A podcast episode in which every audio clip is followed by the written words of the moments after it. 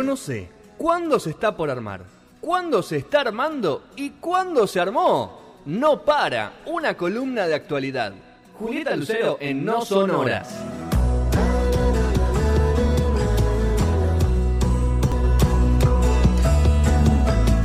Segundo bloque de No Son Horas 18.30. Eh, vamos a meternos en la sección de socioambientalismo que está a cargo de la señorita barra señora Julieta Lucero. ¿Qué hace Juli? ¿Cómo están? ¿Todo Qué bien? difícil, qué Por difícil viejo. encontrarte, ¿eh? Hoy vamos a hablar, quizás no tanto de socioambientalismo, pero bueno, se conecta ahí en esta eh, búsqueda de tener una sociedad un poco más o menos violenta, digamos, eh, y, y- y en la búsqueda de respaldar un poco la cuestión de los derechos humanos y qué está pasando en particular en Chubut con esto. El- la semana pasada sucedió algo bastante, mm, ¿cómo decirlo?, fuerte y descolocador de alguna forma, ¿no?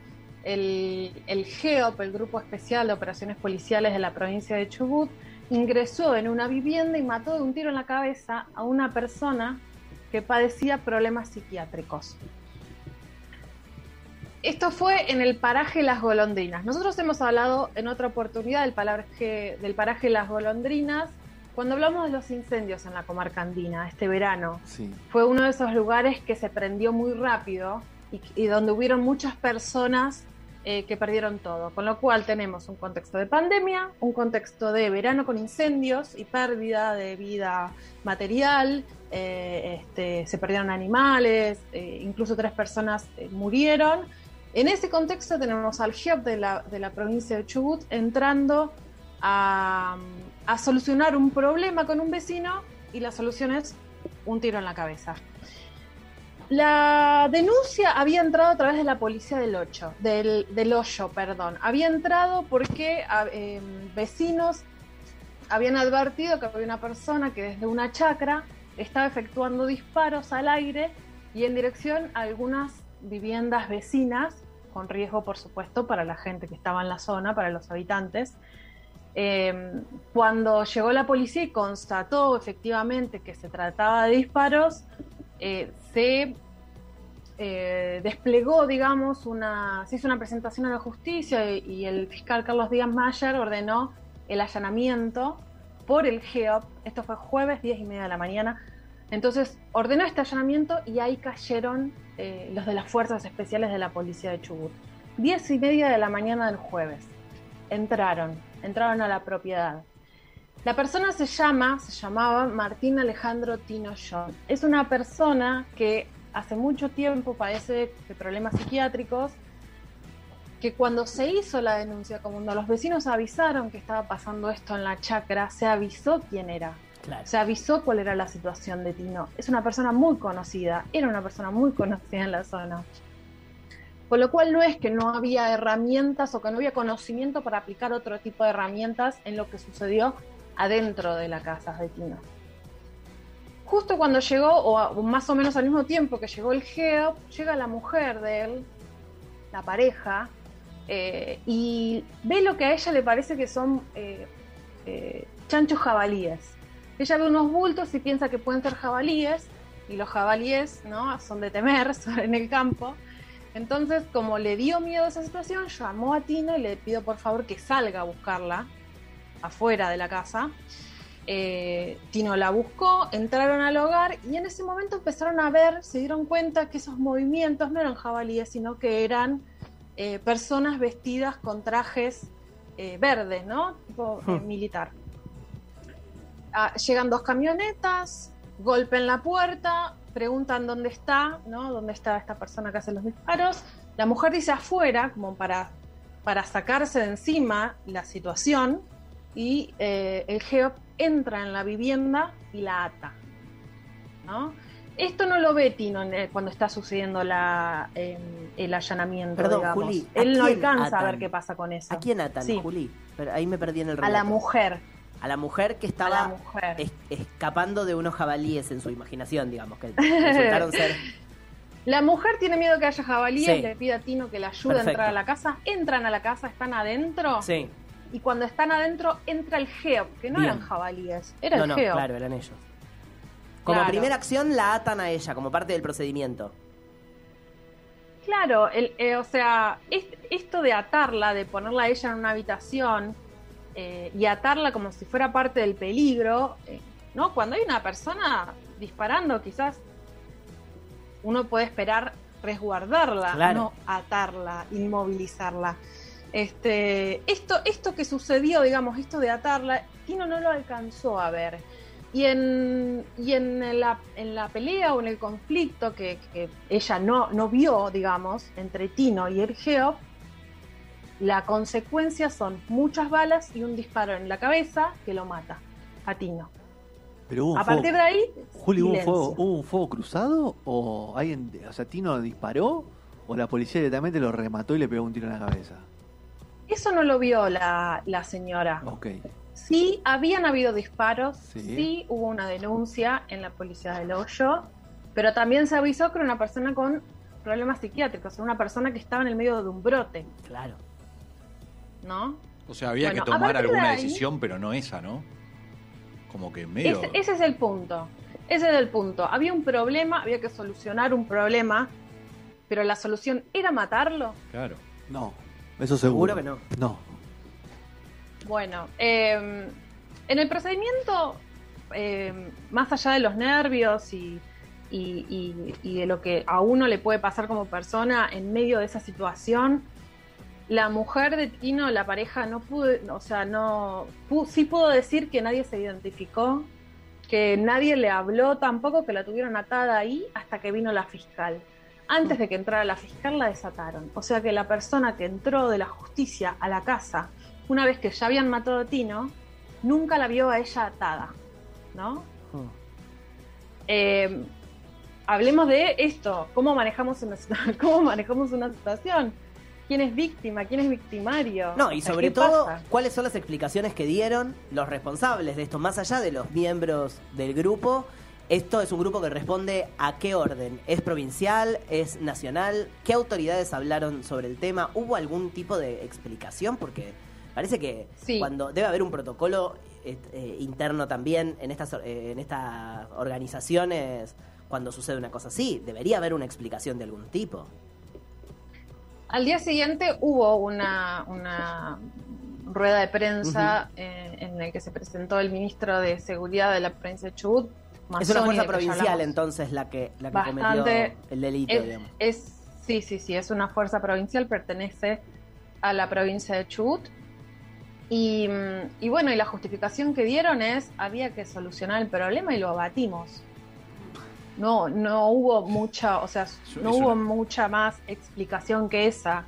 O sea, había un problema, había que solucionarlo. La vía que se solucionó ese problema, el hilito que ató esos dos puntos, fue un disparo en la cabeza. Pero para. Frente El problema, o sea, eso es lo que no entiendo. Como que en el medio pasó algo de vuelta cuando lo fueron a buscar, se resistió o, o- o hizo algo que, que- que necesite, tipo, tener esa represaria.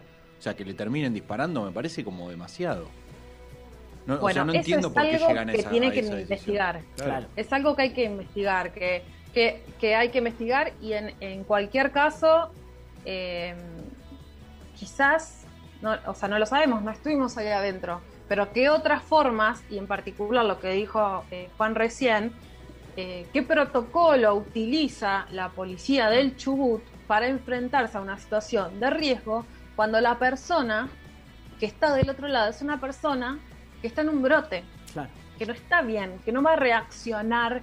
O sea, imagínense que este tipo haya sido una persona que estaba violando la propiedad privada, queriendo Sí, sí. robar algo, lo que sea, la situación común que uno tiene en la cabeza de inseguridad. Esa persona, por más que está en una situación de estrés, es más factible que pueda entender o entablar un diálogo para superar la situación. Pero una persona que está en una situación, en un brote, ¿no? Una persona que tiene problemas de salud mental por los cuales eh, se había avisado cuando se hizo la denuncia, a esa persona no se la puede tratar de la misma forma, porque, porque no puede dialogar de la misma forma. Entonces, si, si cada vez que estamos, nos encontramos en esa situación, la solución es un disparo y la respuesta por parte del misterio es había que Abatir, abatirlo, abatir el problema, digamos. sí. Claro. no, está- no estamos eh, como sociedad llegando a lo que eh, las leyes y los tratados de derecho internacional a lo que adherimos como país eh, indican, que es respetar ¿no? Le- la vida por sobre cualquier otra cosa. A mí me sorprende primero Frente- que son grupos especiales, Julio. O sea, tienen un entrenamiento especial y, y son grupos que participan Deberían de operaciones. elite, ¿no? Como participan de operaciones de muy alto riesgo, de mucha exposición y donde necesitan un, un tratamiento muy, muy, muy, muy pormenorizado. Que venga uno y dispara un tiro, o sea, como si fuera, tuviera el, no por menospreciar, el policía de la esquina. No, no, pero por Pero eso digo, porque que, me parece que con esto, arma, pum, le pega un tiro. porque esto, más allá de la individualidad de las acciones, que no, que no estoy diciendo para nada que no hay que investigarla, me parece que lo que devela es la falta de un protocolo y lo que nos, nos obliga es a empezar a reflexionar, bueno, esa, esa es la discusión que tenemos que dar. Más allá de este caso en particular, que hay que seguirlo porque no está en los medios, porque porque no circula, porque no se habla en los medios de la salud mental, porque nadie sabe cómo tratar estas situaciones. Me parece que lo- la discusión más profunda es decir, bueno, ¿cómo, cómo trabaja la policía? ¿Cuáles son los criterios? Eh, no, es, no, no, no debería ser un criterio personal de cada oficial. Tal cual. Debería haber un criterio protocolar. sí.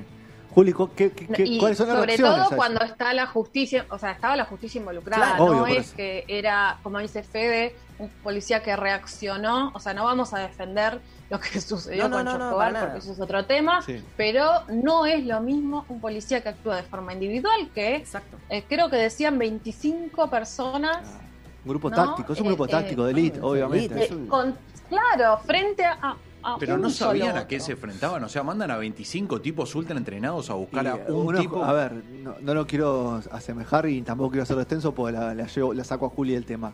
Pero cuando estuvo Novarossi ta- eh, tirando tiros en el barrio Parque, eh, había era una situación bastante así sensible. No sé lo de este muchacho, cómo fue, si se repetía, si fue un largo piso, si le disparó a la policía o le disparó a alguna fuerza en algún momento. Lo de Novarro era un punto muy jodido. El que no lo conoce, búsquelo en YouTube, el caso Novarro. Mm. Eh, un tipo en el parque se parapetó y tenía armas militares Claro. y disparaba, que pasaba y lo disparaba. Eh, pero me parece que no creo que haya llegado a este nivel.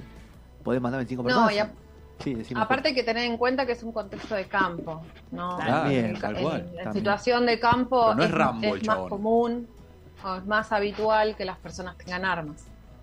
Sí, y es un sonido más habitual también el disparo, si hay casas, si hay Sí, eh, casa cría de animales. cual, casa mismo. Eh, bueno, Juli, ¿cómo, qué, ¿quiénes reaccionaron? ¿Hubo organizaciones de derechos humanos? Sí, salieron primero los vecinos, ¿no? Porque fue todo tan violento, para las familias fue muy complejo. Primero salieron los vecinos de, de las golondrinas con un comunicado, eh, hablaron y explicaron la situación y pidieron ayuda. También apoyó y salió a demandar justicia y pedido sobre todo investigación la Asamblea Permanente por los Derechos Humanos, la PDH, ¿no? Que, que se menciona bastante seguido en temas de derechos humanos, por supuesto tanto de Chubut eh, y eh, como, como a nivel nacional, digamos, empezaron a establecer vínculos a ver qué pasaba. Y otra organización que, está siguiendo el tema es CELS, para, para, bueno, precisamente hacer un resguardo. O sea, lo que se pide es un resguardo de las pruebas por parte de los responsables de la investigación para que cuando llegue el momento de investigar no sea la policía de Chubut la que esté a cargo. Eh, a ver, más allá del contexto de pandemia, o además, no más allá, además del contexto de pandemia, ¿no? que ya es difícil para la salud Sí. mental, además de los incendios, eh, es necesario eh, tener en cuenta o pensar que en Chubut en, hace unos años eh, desapareció y apareció muerto Santiago Maldonado y que quienes fueron responsables por lo que le pasó a Santiago fueron parte también de la investigación en algún punto. Entonces, poder despegar, desvincular esas dos instancias para que realmente cuando se llegue a la situación de justicia eh, se pueda, pueda ser legítima, digamos, pueda aceptar, ser aceptada por la familia, por, por, por los organismos, por los vecinos, eh, bueno, ahí está, digamos, eh, es necesario, es, es clave, diría yo, eh, poder separar, digamos, esas dos instancias, que no sea la misma policía de Chubut, luego de lo que sucedió en la conferencia de prensa del viernes, quien investigue esta situación.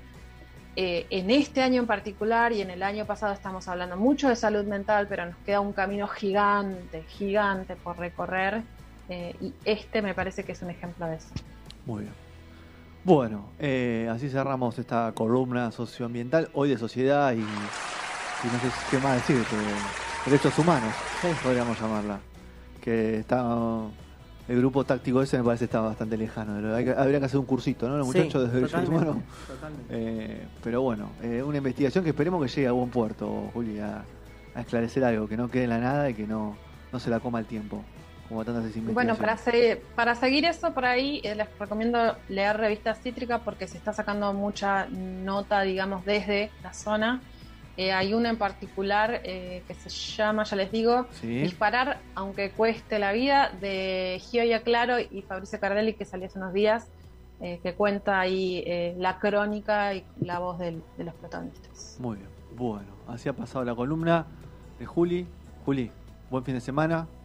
Nos vemos pronto. Para ustedes también. Besos.